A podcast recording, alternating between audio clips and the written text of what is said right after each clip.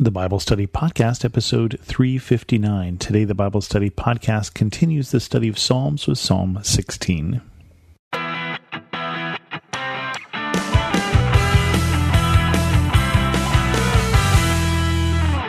Welcome to the Bible Study Podcast. I'm your host, Chris Christensen.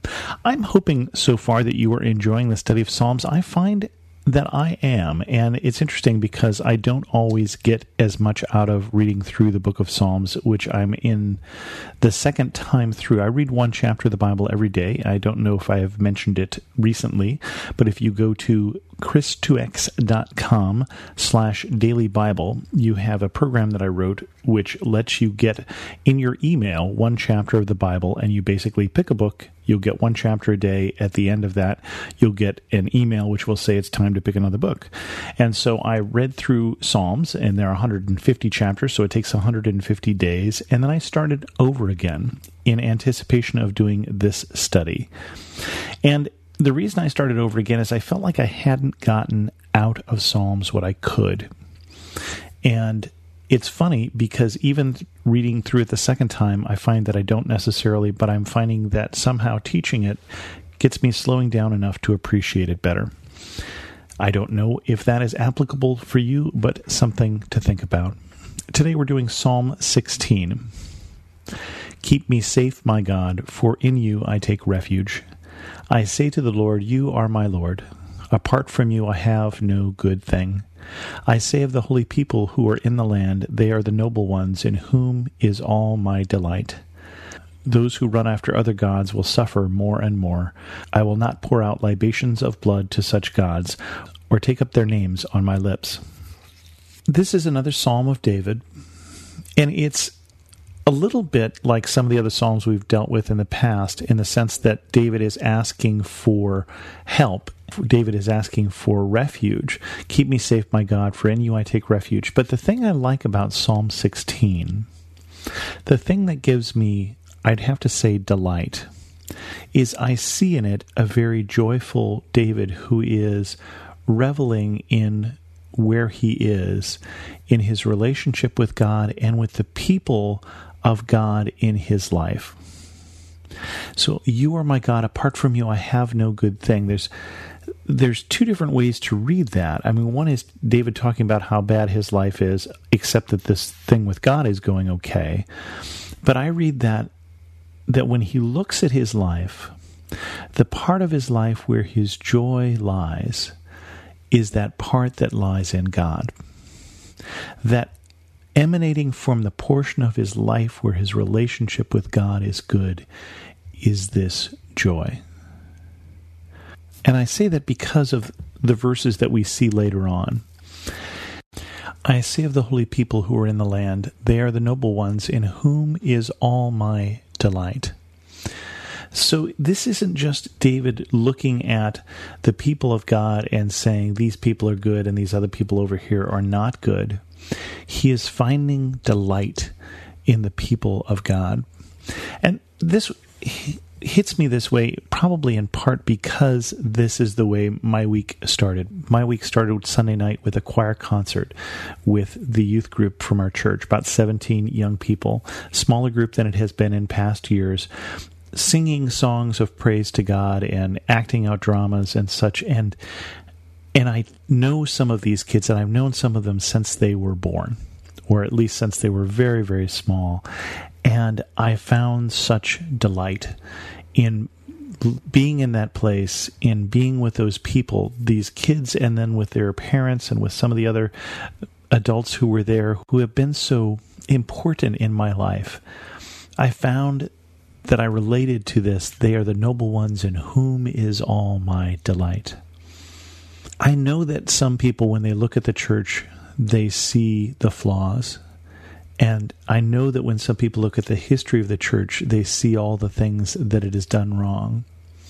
But when I look at the church, I think of the people of God in whom is all my delight. I think of those wonderful people who have been so wonderful to me through so many years and through so many things, and through different stages in my life who we have laughed with, who we sometimes have cried with, and how poor my life would be without them. Those who run after other gods will suffer more and more. I will not pour out libations of blood to such gods or take up their names on my lips.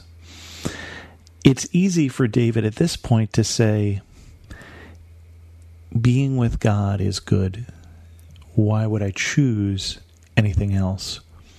I see in these words that he's saying as he looks at those who are serving the false gods, those who are serving gods who are just pieces of wood and pieces of stone, as he's serving gods who don't have the power and the presence and the omnipotence and the character of God, he doesn't envy them. Lord, you alone are my portion and my cup. You make my lot secure. And and then I see him looking back at God and saying, Because you are all I need. You are my portion, my cup, that that sustains me, that that provides for me. You make my lot secure. How can I choose anything else? I think of Peter's words when Jesus says, I am the bread of life in the New Testament, and the people start going away because this is such a hard word. And Jesus turns to the disciples and says, Will you also leave? And Peter says, Lord, to whom shall we go? You have the words of eternal life. The psalmist here is saying, You alone are my portion, my cup. You make my lot secure. There's, I don't need for anything if I have you. The boundary lines have fallen for me in pleasant places. Surely I have a delightful inheritance.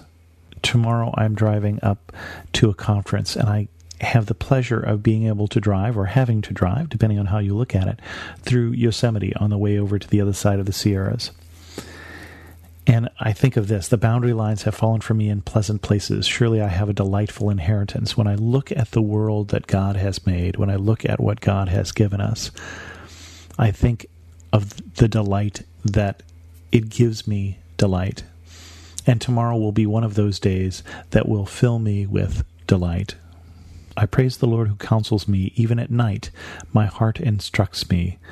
We serve a God who is whispering in our ears words of wisdom, who speaks to us not just through those delightful people that he puts in our lives, but also through his word and through his spirit, and speaks through our heart where God dwells.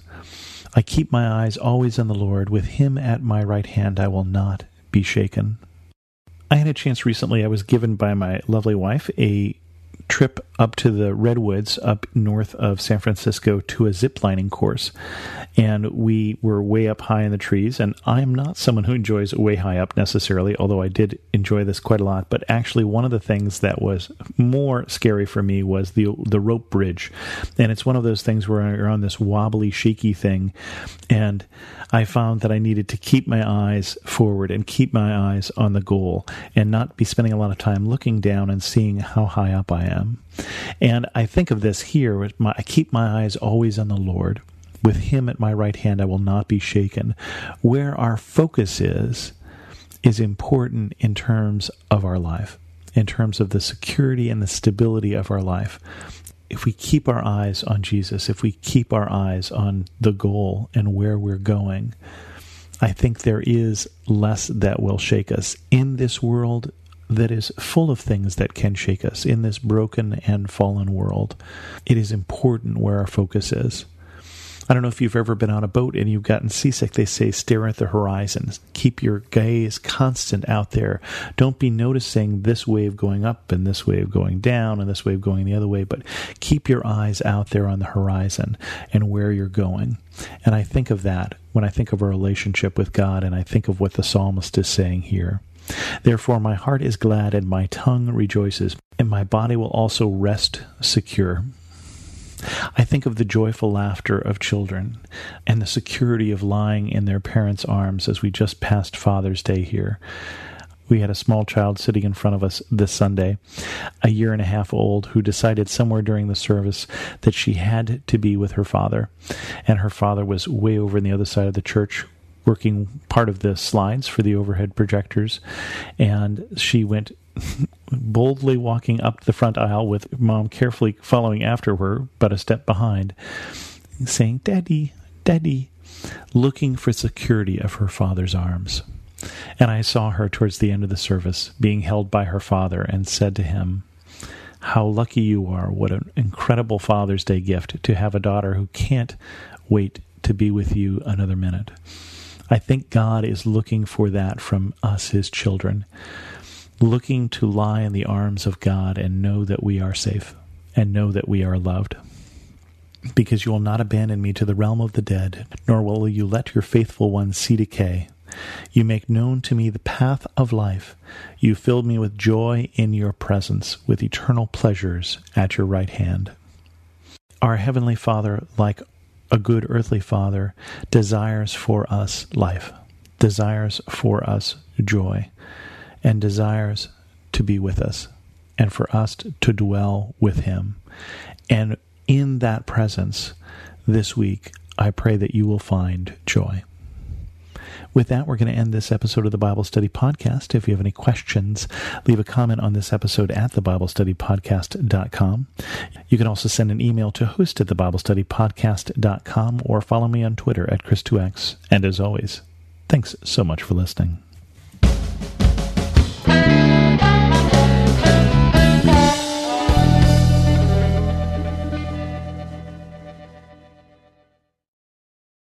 Recent survey, parents reported that 52% of homeschooled children need learning accommodations. These parents need practical advice, encouragement, and hope to fuel their homeschooling efforts.